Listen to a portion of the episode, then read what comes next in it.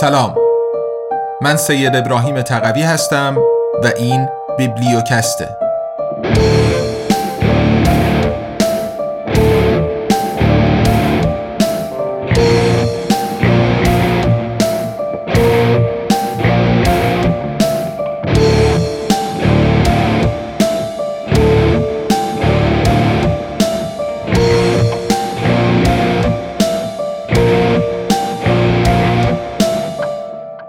ابرقدرت ریاکار.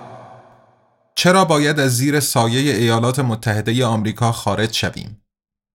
نوشته میشایل لوداس. بازگردان سید ابراهیم تقوی. قسمت یکم. برای پسرم مارلون.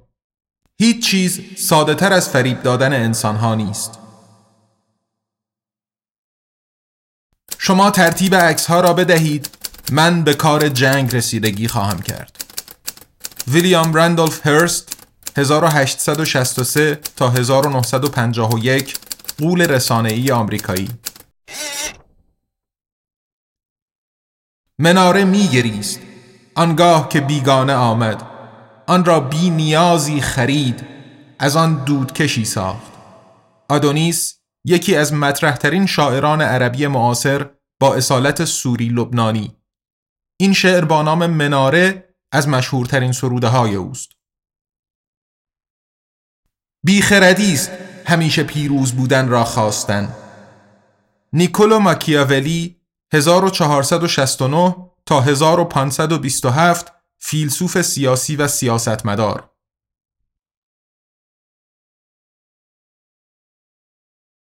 حقیقت آن چیزی است که فردا در روزنامه ها می نویسند.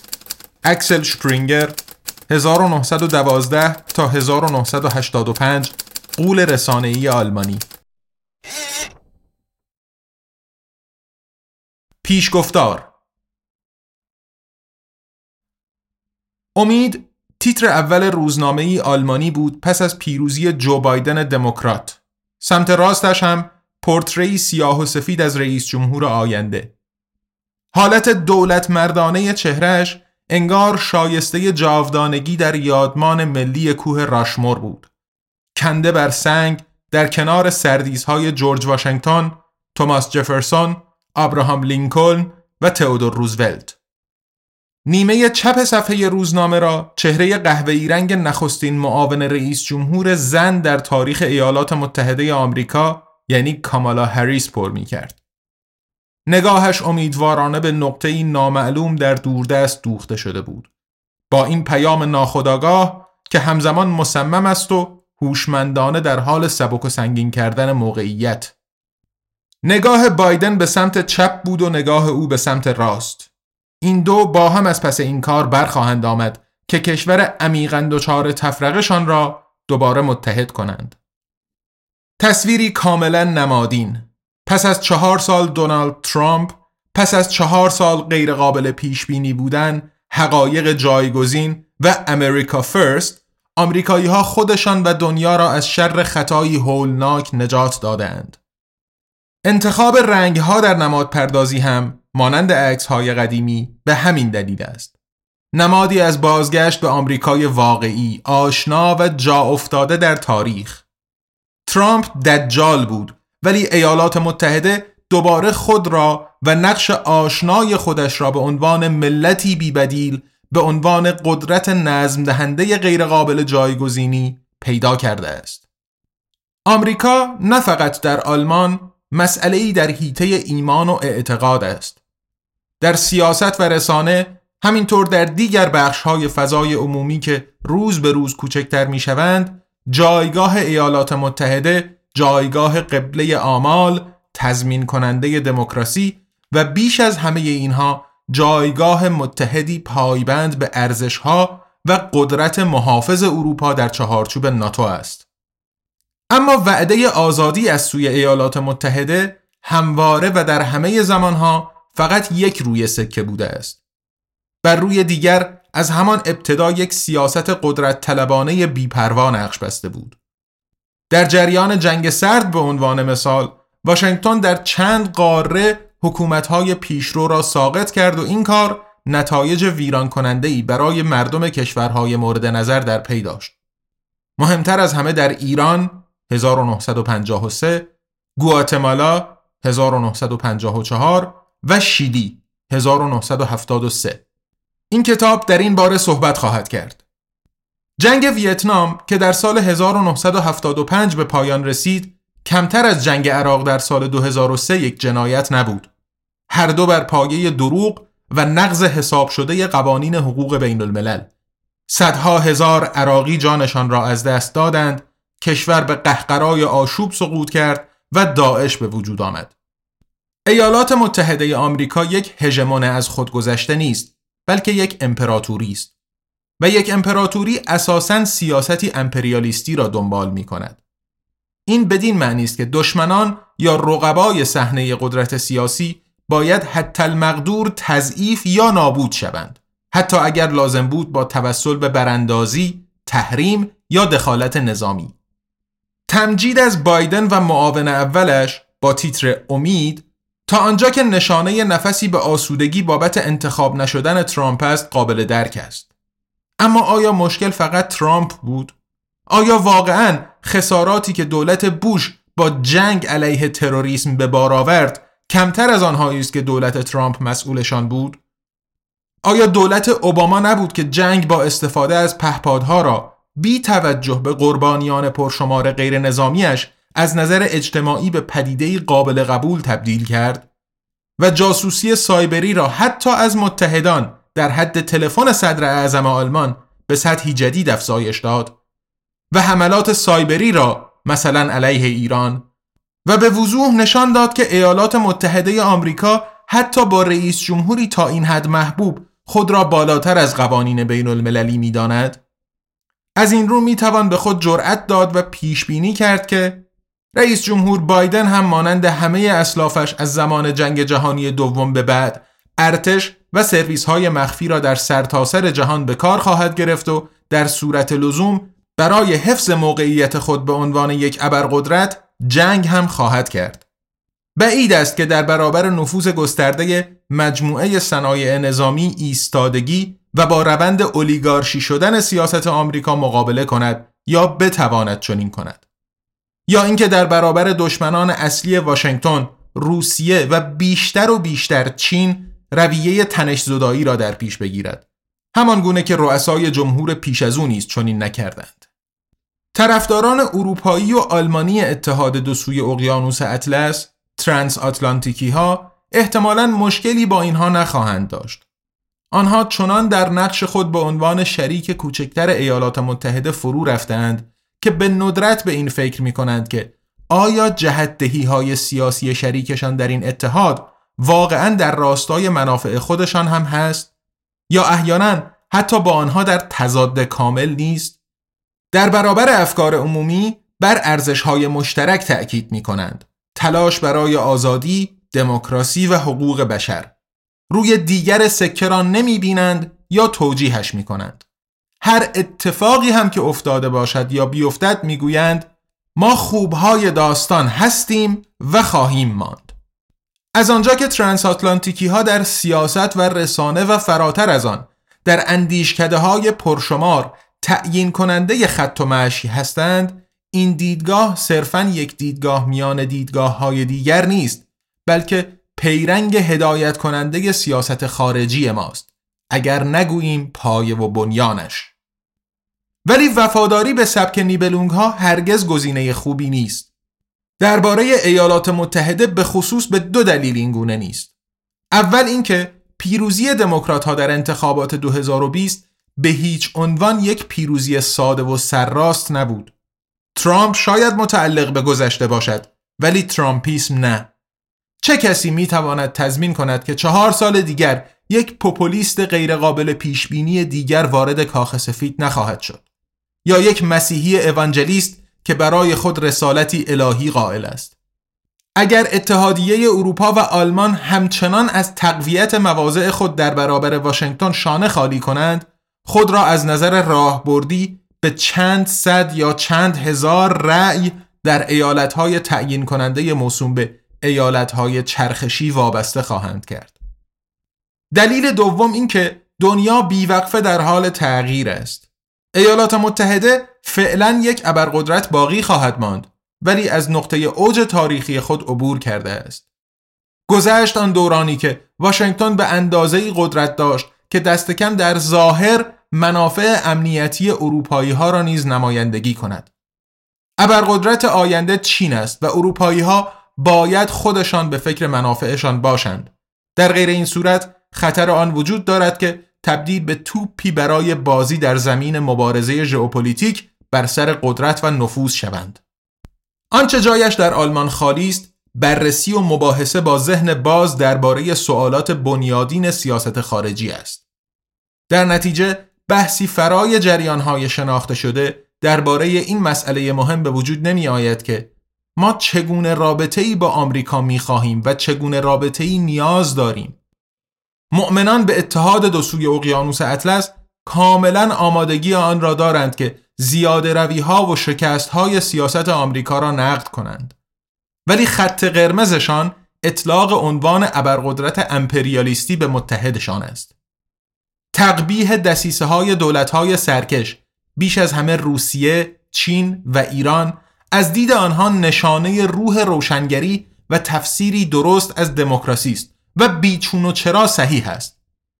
اما کسی که درباره آمریکا لحن از نظر آنها نادرستی انتخاب کند خود را به سرعت به چهار میخ کشیده و متهم به آمریکا ستیزی خواهد یافت. آن وقت حتی اشاره به این هم کمکی نمی کند که آمریکایی های بیزار از خودی که سریال House of Cards را ساخته‌اند تصویری بسیار نزدیک به واقعیت از دوران ترامپ در قالب تصویر پیش بینی کردند. و آیا احتمالاً بهترین فیلم ضد جنگ تمام دورانها اینک آخرالزمان اثر فرانسیس فورد کاپولا هم در واقع ضد آمریکایی بود؟ یا بیش از آن که ضد آمریکایی باشد تصویری به شکلی هنرمندانه بیگانه سازی شده ولی از نظر روانی قانع کننده از آمریکا نشان می‌داد که در ویتنام در باطلاقی اخلاقی و سیاسی فرو می‌رفت. از ابن خلدون مورخ عرب زبان قرون وسطا آموخته ایم که امپراتوری ها می آیند و می روند مانند حرکت امواج از او بیشتر خواهیم گفت همینطور از وقایع تاریخی که در گذشته و حال اعمال قدرت های استعماری و امپریالیستی شکل می دهند. پیش از ایالات متحده دیگرانی رهبر جهان بودند و پس از آن نیز دیگرانی خواهند آمد. وجه اشتراک همهشان اعمال قدرت به هزینه دیگران است. دغدغه یک امپراتوری به ندرت ارزش ها هستند. دغدغه اصلی به کرسی نشاندن و حفظ منافع خود به خصوص حفظ موقعیت برتر خود است. طی قرنها مدل کسب و کار امپراتوری ها افزایش ثروت یک اقلیت به خرج اکثریت بوده است. در این مدل عدالت به امتیازی برای کسانی تقلیل می‌یابد که به زبان امروزی گذرنامه درست را داشته باشند. اعمال قدرت همواره با هدایت افکار به خصوص افکار عمومی همراه است. در یک دموکراسی هم مسئله از اساس فرقی نمی کند. این کتاب داستان هر دو پیشگام آمریکایی در این حوزه را بازگو می کند. والتر لیپمن و ادوارد برنایز که پس از جنگ جهانی اول تأثیر بسزایی در پیشرفت علم مدیریت افکار داشتند. این کتاب توضیح می دهد که چگونه رسانه ها دریافت های ما را فیلتر کرده و از تصاویر دنیا تصویر دشمن می سازند.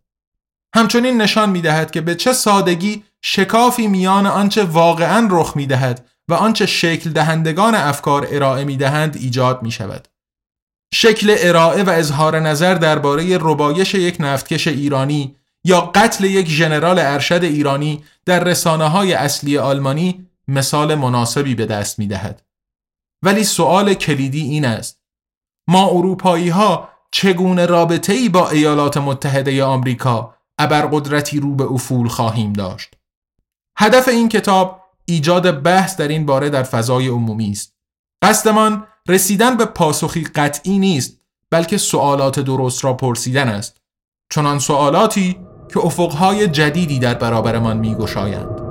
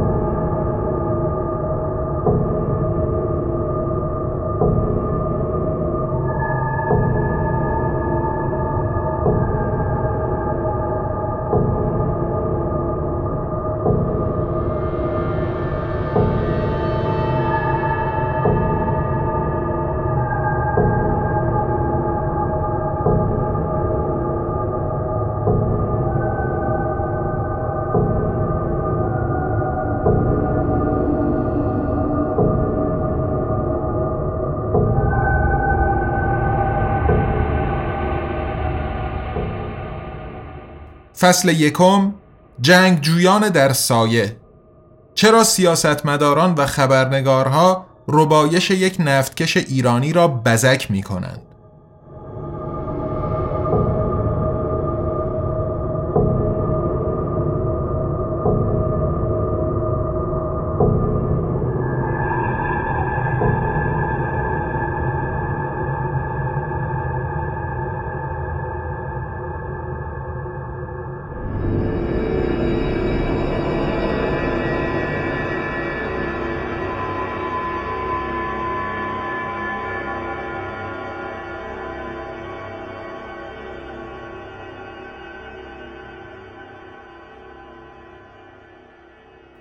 روز چهارم جولای سال 2019 supertanker ایرانی در پاناما ثبت شده Grace One با طول 330 متر و حامل دو و یک دهم میلیون تن نفت خام به ارزش 140 میلیون دلار آمریکا از تنگه جبل‌الطارق در منتهی‌الیه غربی دریای مدیترانه عبور کرد.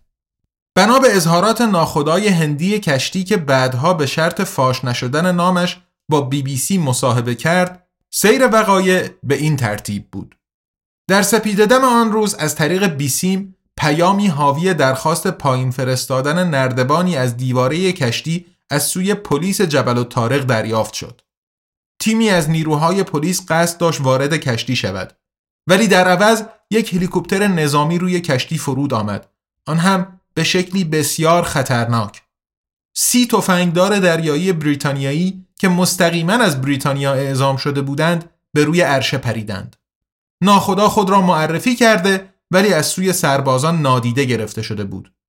اسلحه هایشان را به سمت خدمه کشتی نشانه رفته و فریاد می‌زدند نگاه ها به جلو نگاه ها به جلو ناخدا ادامه می دهد اصلا برایشان مهم نبود که من مسئول بودم هر کاری می‌خواستند می‌کردند خدمه کشتی 28 نفر بودند. همگی غیر مسلح. شکه شده بودم. همه ما شکه شده بودیم. چرا کسی با سربازهای مسلح و خشونت اوریان وارد یک کشتی مثل این می‌شد؟ البته که وزارت دفاع بریتانیا این روایت را تکذیب کرد. به ادعای آنها رفتار سربازها مطابق با اقدامات معمول هنگام ورود به یک کشتی بوده است. علاوه بر این نیروهای نظامی بریتانیا به سطح بالای حرفه‌ایگری مشهورند به هر صورت گریس وان باید به سمت جبل تارق تغییر مسیر می‌داد و آنجا شش هفته توقیف شد. ناخدا دستگیر شد ولی به قید وسیقه آزادش کردند بدون آنکه اجازه ترک جبل تارق را داشته باشد. توجیه رسمی حکومت بریتانیا برای رفتارش این بود که گریس وان در حال حرکت به مقصد بندر بانیاس در سوریه بوده تا در آنجا محمولهش را تخلیه کند و این نقض تحریم های اقتصادی بود که اتحادیه اروپا از سال 2012 به عنوان پاسخی به شیوه های ظالمانه جنگی رژیم اسد علیه سوریه اعمال کرده بود. البته همه می‌دانیم که ایران عضو اتحادیه اروپا نیست ولی این موضوع تغییری در نظر وزیر امور خارجه برگزیت جرمی هانت ایجاد نمی کرد. به عقیده او اقدام قاطع ادارات دولتی جبل و تارق و نیروی دریایی بریتانیا از رسیدن منابع حیاتی به رژیم قاتل مستقر در دمشق جلوگیری کرده بود. نه رسانه های اصلی غربی و نه سیاستمداران رد بالا با این ادعا که توقیف گریسوان تنها در راستای اعمال قوانین وضع شده اتحادیه اروپا بوده مخالفتی نکردند. حتی وقتی که تردیدها درباره این روایت مدام افزایش میافتند. گریسوان از ماه می سال 2019 که حرکتش را از بندر عباس در ایران آغاز کرده بود از سوی ماهواره های آمریکایی تحت نظر بود. از آنجا که برای عبور از کانال سوئز زیادی بزرگ بود ناچار باید مسیرش را تغییر می‌داد و پس از دور زدن آفریقای جنوبی و دماغه امید نیک بالاخره به تنگه جبل و تارق می رسید. در این زمان ادارات دولتی آمریکا با حکومت اسپانیا تماس گرفته بودند. آشکارا به قصد فشار آوردن به آنها برای توقیف کشتی. مهمترین شخص پشت این فشارها در واشنگتن جان بولتون بود. مشاور امنیت ملی رئیس جمهور ترامپ و یکی از کلیدی ترین چهره های حامی تندتر شدن سیاست تقابل آمریکا در قبال تهران. مشخص نیست که آیا مادرید در این کار تعلل کرده یا از ابتدا هم برای اسپانیا نقشی منفعلانه در نظر گرفته شده بود در هر حال بولتون با رهبران بریتانیا هم تماس گرفت در آن زمان ترزا می به عنوان نخست وزیر آخرین روزهایش در صحنه سیاست را میگذراند و انتصاب بوریس جانسون به عنوان رئیس دولت در میانه آشوب برگزیت قطعی شده بود. روزنامه بریتانیایی گاردین نوشت چنین گمان می رود که سیاستمداران محافظ کار سرگرم بازی قدرت و حواسشان پرت برگزیت در تلهی که آمریکایی ها کار گذاشته بودند افتادند. تحریم به مسابه سلاح در تابستان 2019 سیاست فشار حد اکثری ایالات متحده علیه ایران به نقطه اوجی خطرناک رسیده بود. از زمان لغو یک طرفه و غیرقانونی توافق اتمی با ایران از سوی دولت ترامپ در ماه می 2018 برخلاف خواست دیگر دولت‌های امضا کننده واشنگتن جنگی اقتصادی را علیه ایران آغاز کرده بود. این توافق سه سال پیش از آن در سال 2015 میان ایالات متحده آمریکا، روسیه، چین، فرانسه، بریتانیا، آلمان و مسئول سیاست خارجی اتحادیه اروپا از یک سو و ایران از سوی دیگر منعقد شده بود تا از مسلح شدن جمهوری اسلامی به تسلیحات اتمی جلوگیری کند. توجیه رسمی واشنگتن برای خروج از قرارداد این بود که به دنبال توافقی جامعتر و بهتر از توافقی بودند که تهران روح آن را نقض کرده بود. برای رسیدن به این هدف دولت ترامپ تحریم های اقتصادی خفه کننده ای علیه جمهوری اسلامی وضع کرد. در کنار تحریم های ضد عراق تحت حاکمیت صدام حسین پس از لشکرکشیش به کویت اعمال شده از 1990 تا زمان سقوطش در 2003 و ضد سوریه از 2012 تا کنون سخت ترین تحریم هایی که یک حکومت عضو سازمان ملل به خود دیده بود. به این ترتیب فقط تجارت خارجی پیش از آن هم اندک میان ایالات متحده و ایران نبود که به کلی قطع شد تا آنجا که از طریق واسطه ها ادامه نمیافت. به خصوص صنایع رایانه ای آمریکا با کمال میل از مسیر دوبی استفاده می کنند. همزمان آمریکا تحریم های موسوم به تحریم های ثانویه را وضع کرد.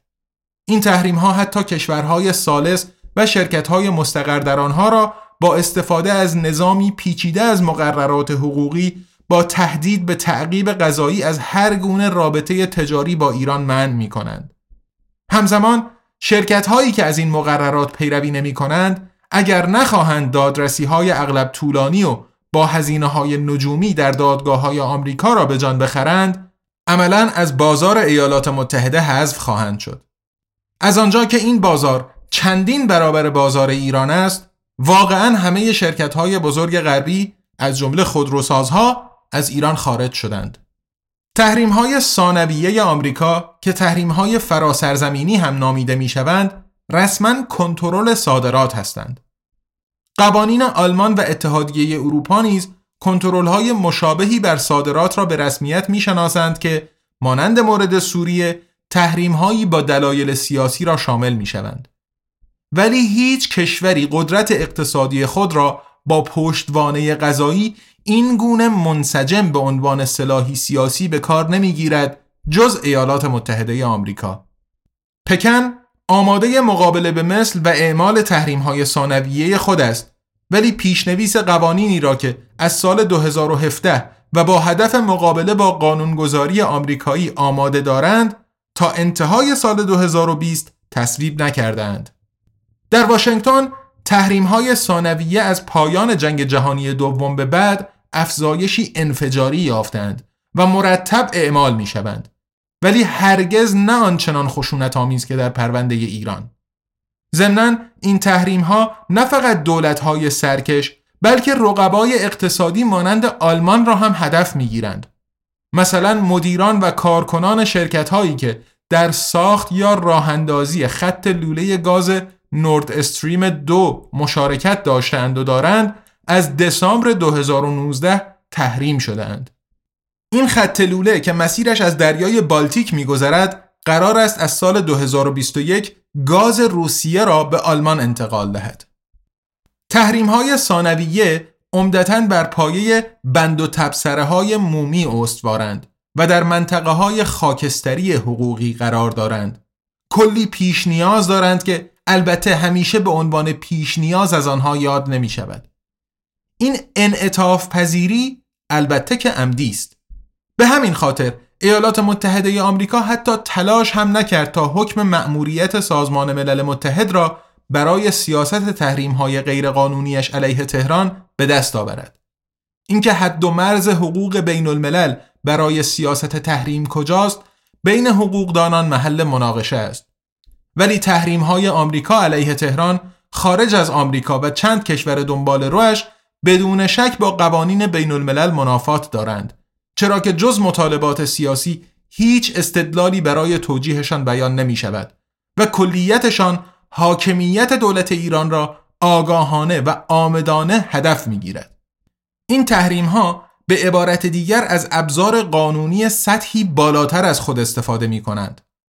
حقوق بین الملل بالاتر از حقوق ملی هستند. دست کم در کلام. ظاهرا تندروهای واشنگتن گمان می کردند که وضعیت اقتصادی سخت تر شونده در نتیجه تحریم در ایران منجر به قیام مردم ناراضی علیه اصحاب قدرت خواهد شد و پس از آن منجر به فروپاشی رژیم در خودش. این اتفاق البته که نیفتاد. تا به حال هرگز هیچ جای دیگری هم در اثر سیاست تحریم نیفتاده است. در ماه ژوئن 2019 همه مجوزهای ویژه‌ای که واشنگتن از جمله به ترکیه، هند، کره جنوبی یا ژاپن داده بود تا موقتا بدون مجازات شدن از ایران نفت خریداری کنند به پایان رسیدند. اینگونه تهران بخش اعظم تجارت خارجیش را که عمدتا صادرات نفت و گاز است از دست داد. سیاست فشار حد اکثری به نقطه اوج خود تا آن زمان رسیده بود. با این تصور غلط که رهبری ایران یک جورهایی تسلیم خواهد شد یا دست کم برای مذاکرات دوباره اتمی با ایالات متحده اعلام آمادگی خواهد کرد و صد البته با شرایطی که واشنگتن تعیین می کند. کدام دولتی حاضر به چنین کاری می شود؟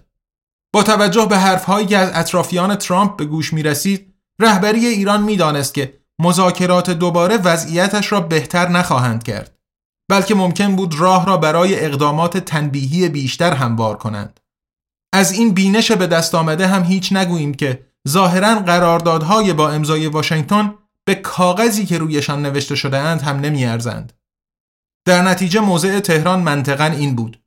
درباره همه چیز می توانیم صحبت کنیم به محض اینکه تحریم های وضع شده علیه ما برداشته شوند. همزمان وضعیت امنیتی در خلیج فارس در سال 2019 بدتر شد. در ماه می برای اولین بار عملیات خرابکاری علیه کشتی های تجاری در مناطق نزدیک به تنگه هرمز رخ داد. همان سوراخ سوزن با 60 کیلومتر پهنا بین ایران و عمان و امارات متحده عربی که همه تولید نفت منطقه خلیج فارس باید از آن عبور کند. تقریبا یک پنجم نفت خام استخراج شده در جهان از این راه میگذرد. آمریکا و متحدانش مسئولیت حمله به نفتکش های کشورهای مختلف را حمله هایی که معمولا منجر به آتش سوزی هایی محدود در کشتی ها می شدند متوجه ایران می دانستند. سندی در اثبات این ادعا وجود ندارد ولی زن بیجایی نیست. پیام تهران می توانست این باشد. هر کس با ایران در بیفتد تأمین نفت خامش را به خطر می اندازد. با این حال نمی توان هم به کل این احتمال را رد کرد که شرکای کوچکتر آمریکا در منطقه یعنی اسرائیل و عربستان سعودی متحد در خصومتشان با ایران مسئول این حوادث بوده باشند. برای افزودن بر سطح تنش بین ایران و آمریکا. همیشه به امید اینکه ایالات متحده بالاخره تصمیم به درگیر شدن با جمهوری منفور اسلامی بگیرد. خبرهای عالی این پیش زمینه ها برای طبقه بندی کردن اتفاقات بعدی اهمیت حیاتی دارند. در آن روز چهار جولای 2019 روز استقلال آمریکا جان بولتون توییت کرد خبرهای عالی بریتانیای کبیر نفتکش گریس وان را توقیف کرده است که برخلاف تحریم های اتحادیه اروپا حامل نفت ایران برای سوریه است. او با این جمله بندی اینطور به ذهن متبادر می کرد که لندن به اراده خود و بر اساس قوانین اتحادیه اروپا عمل کرده است و نه تحت فشار ایالات متحده. اما واقعیت خلاف این بود چنانکه وزیر امور خارجه اسپانیا ژوزپ بورل در همان روز توضیح داد توقیف گریسوان بر اساس خواسته ایالات متحده آمریکا از بریتانیا صورت گرفته است. پس روشن بود که قضیه اعمال سیاست آمریکایی فشار حد اکثری علیه تهران بود و نه تحریم های اتحادیه اروپا. طرف ایرانی با استناد به اینکه تحریم های وضع شده از سوی اتحادیه اروپا علیه سوریه برای تهران فاقد موضوعیت هستند خواهان آزادسازی فوری کشتی شد. ولی لندن این خواسته را رد کرد. اگرچه دولت بریتانیا رسما در توافق اتمی با ایران مانده بود ولی برای دوران پس از برگزیت بیشتر و بیشتر به روابط حسنه با آمریکا نیاز داشت. این قرار گرفتن میان آمریکا و اروپا می توانست عاقبت بدی داشته باشد و انتظار واکنش از سوی ایرانی ها هم طولی نکشید. دو هفته بعد در روز 19 جولای 2019 پاسدارهای انقلاب کشتی نفتکش استنا ایمپرو را که با پرچم بریتانیا حرکت می کرد در خروجی شرقی تنگه هرمز توقیف کردند. این کشتی با بار سی تونی در مقایسه با گریس وان کشتی کوچکی حساب می شد ولی پیام به راحتی قابل فهم بود. استدلال رسمی این بود که این کشتی برخلاف قواعد مقرر دریانوردی عمل کرده است. حالا معنی این هرچه می‌خواهد باشد. وزیر امور خارجه هانت بلافاصله این عملیات را دزدی دریایی دولتی خواند.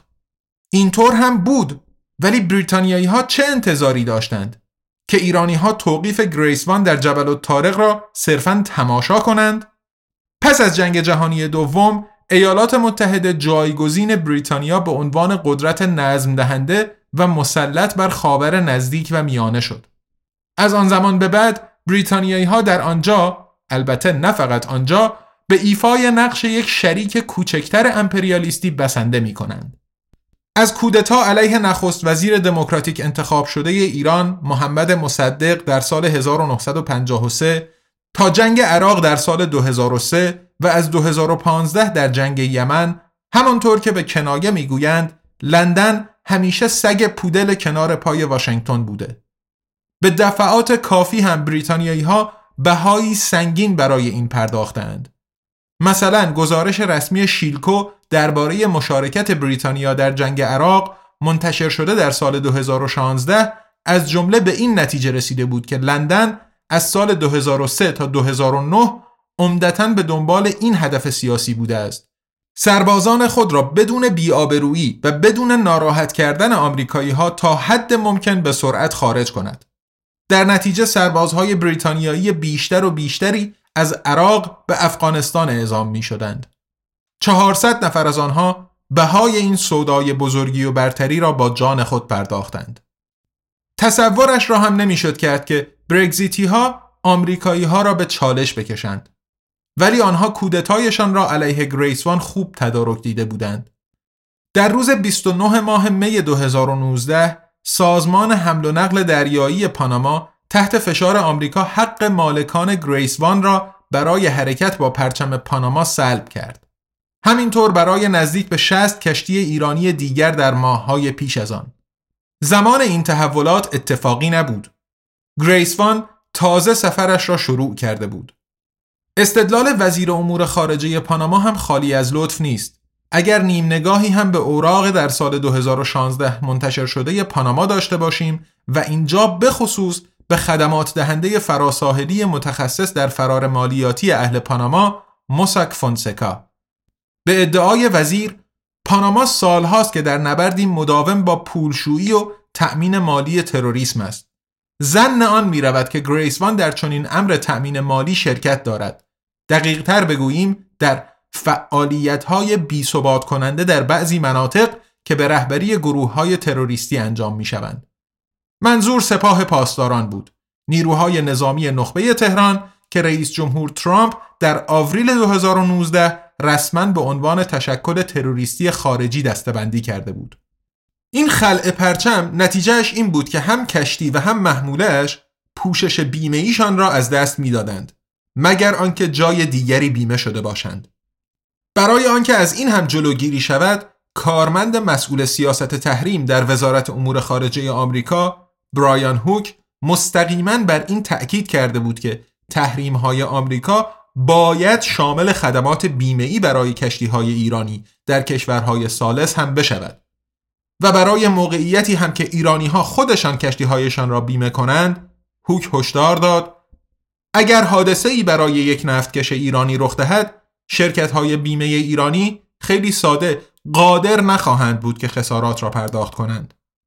برخلاف ادعاهای واشنگتن و لندن اما جای سوال است که واقعا قوانین تحریمی اتحادیه اروپا علیه سوریه برای گریس وان اعتبار داشته باشند.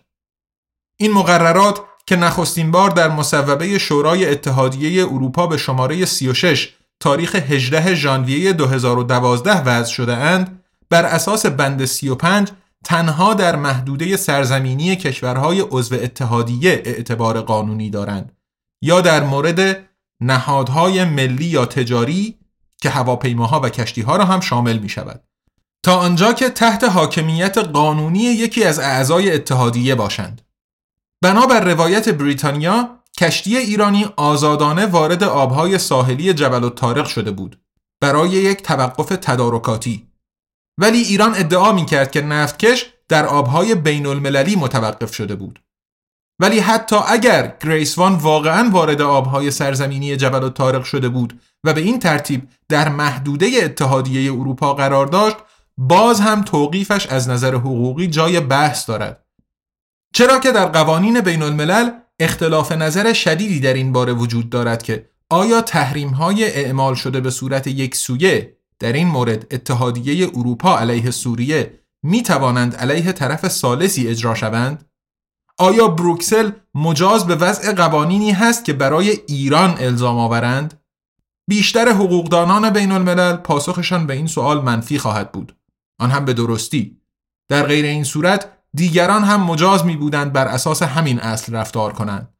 آن وقت مثلا چه چیزی می تواند مانع چین شود که تایوان را تحریم و همه کشتی هایی را توقیف کند که به مقصد این جزیره از دید پکن یاقی در حرکت هستند. اما در پرونده گریس وان بریتانیایی ها با مشکل دیگری هم روبرو بودند. اصلا از کجا می دانستند که نفتکش قصد پهلو گرفتن در سوریه را داشته است؟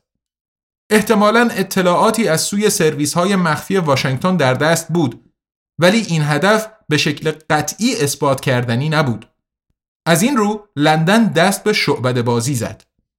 یک روز قبل از توقیف گریس وان در 3 جولای 2019 دولت جبل الطارق قانون تحریم LN 2019-131 را تصویب کرد.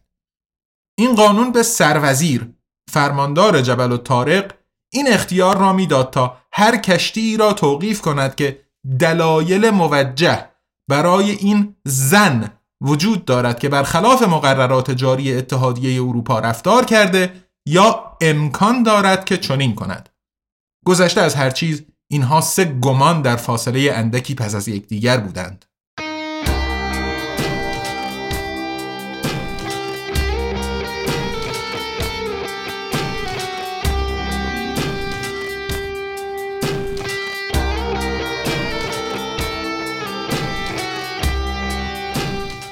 دزدان دریایی در دریای آزاد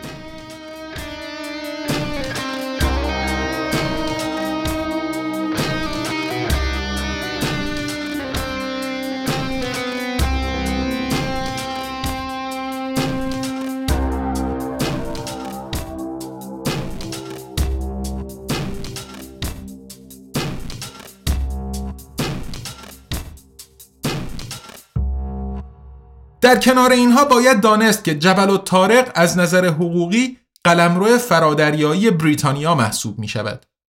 اختیارات دولت جبل و تارق بیشتر از حکومت یک ایالت آلمان نیست.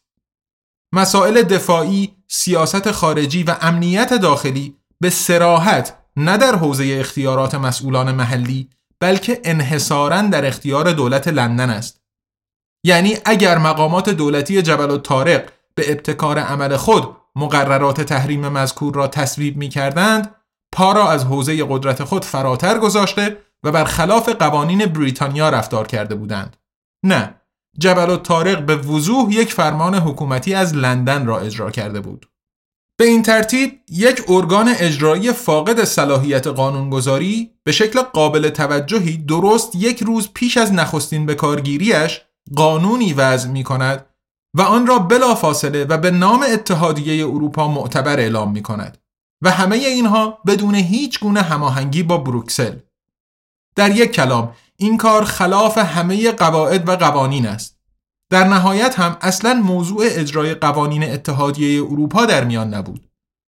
در واقع عوامل پشت پرده این اقدام در لندن یعنی برگزیتی ها از اتحادیه اروپا برای خدمت به آمریکایی ها استفاده کردند. این موضوع می تواند توضیح دهد که چرا سرویس اقدام خارجی اتحادیه اروپا مسئول اجرای مصوبات سیاست خارجی و امنیتی بروکسل در تمام طول بحران توقیف گریسوان ترجیح داد مطلقا سکوت کند. حتی مسئول سیاست خارجی اتحادیه اروپا فدریکا موگرینی در این باره هیچ اظهار نظری نکرد.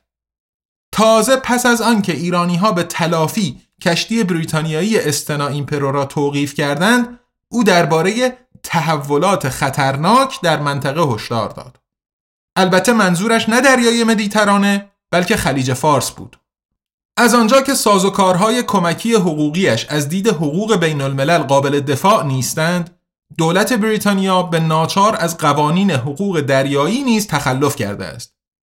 این قوانین که در کنوانسیون ملل متحد در مورد حقوق دریاها مدون شده اند، کشتیرانی آزادانه در دریاهای جهان را تضمین می کنند تا زمانی که کشتی از مرزهای حق عبور مسالمت آمیز تخطی نکرده باشد. به عنوان مثال با قاچاق اسلحه یا انسان در چنین موارد محدودی است که توقیف کشتی از سوی کشورهای مجاور یا حتی کشور سالس مجاز شمرده می شود. علاوه بر اینها در تنگه های بین المللی قاعده این است که ممانعت از ترانزیت کشتی ها از اساس ممنوع است. توقیف یک کشتی در یک تنگه یا کانال تنها زمانی موجه است که کشور توقیف کننده با کشور صاحب کشتی در جنگ باشد. در ارزیابی سرویس علمی بوندستاگ پارلمان فدرال آلمان که به درخواست فراکسیون چپها صورت گرفت و در روز 2 آگوست 2019 منتشر شد به سراحت عنوان شده است از این رو بر اساس اطلاعات در دست می توان نتیجه گرفت که توقیف نفتکش ایرانی گریسوان در تاریخ 4 جولای 2019 از سوی کماندوهای نیروی دریایی بریتانیا در تنگه جبل و تارق هیچ مبنای قانونی در حقوق دریایی ندارد. یک سیلی پرتنین را واضح تر از این نمی‌توان در قالب کلمات بیان کرد. از طرف دیگر چه کسی اهمیت می دهد؟ نه رسانه های با کیفیت آلمانی و عموما غربی نه سیاستمدارانشان لازم ندانستند که رفتار بریتانیا را نقد کنند چه رسد به محکوم کردنش احتمالا از جمله به این دلیل که حقوق بین الملل از دید ایالات متحده و اتحادیه اروپا دست کم از زمان جنگ کوزوو در سال 1999 تا وقتی که کشورهای غربی آنها را نقض کنند تنها نقشی ثانویه دارند. در آن زمان برای اولین بار عملیات نیروهای ناتو آوت آف ایریا خارج از منطقه صورت گرفت. یعنی با انگیزه دخالتی نظامی که در راستای دفاع از یک کشور عضو ناتو نبود. مبنایی قانونی در حقوق بین الملل برای این عملیات علیه سربستان و مونتنگرو یعنی مجوز سازمان ملل وجود نداشت. مورد کوزوو برای ناتو همچنین نقطه آغازی بود بر دریافتی از خیش که از آن روز به روز تهاجمی تر هم دفاع می کند و بر مبنای آن وظیفش نه فقط دفاع سرزمینی بلکه علاوه بر آن حفاظت از منابع مواد خام و مسیرهای تجاری است. هدفگذاری این چنینی در صورت نیاز تفسیری انعطاف پذیر از قوانین بین المللی را ایجاب می کند.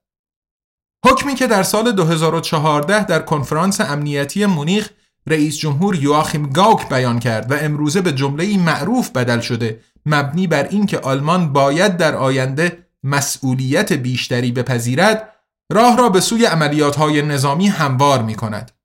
با این حال به سختی می‌توان این اقدامات مقتدرانه برای آزادی و صلح را به افکار عمومی آلمان غالب کرد. بر اساس نظرسنجی مؤسسه تحقیقاتی TNS امنید به سفارش هفته نامه درف خایتاگ در سال 2014 78 درصد آلمانی ها مخالف عملیات بوندسور ارتش آلمان خارج از مرزها بودند.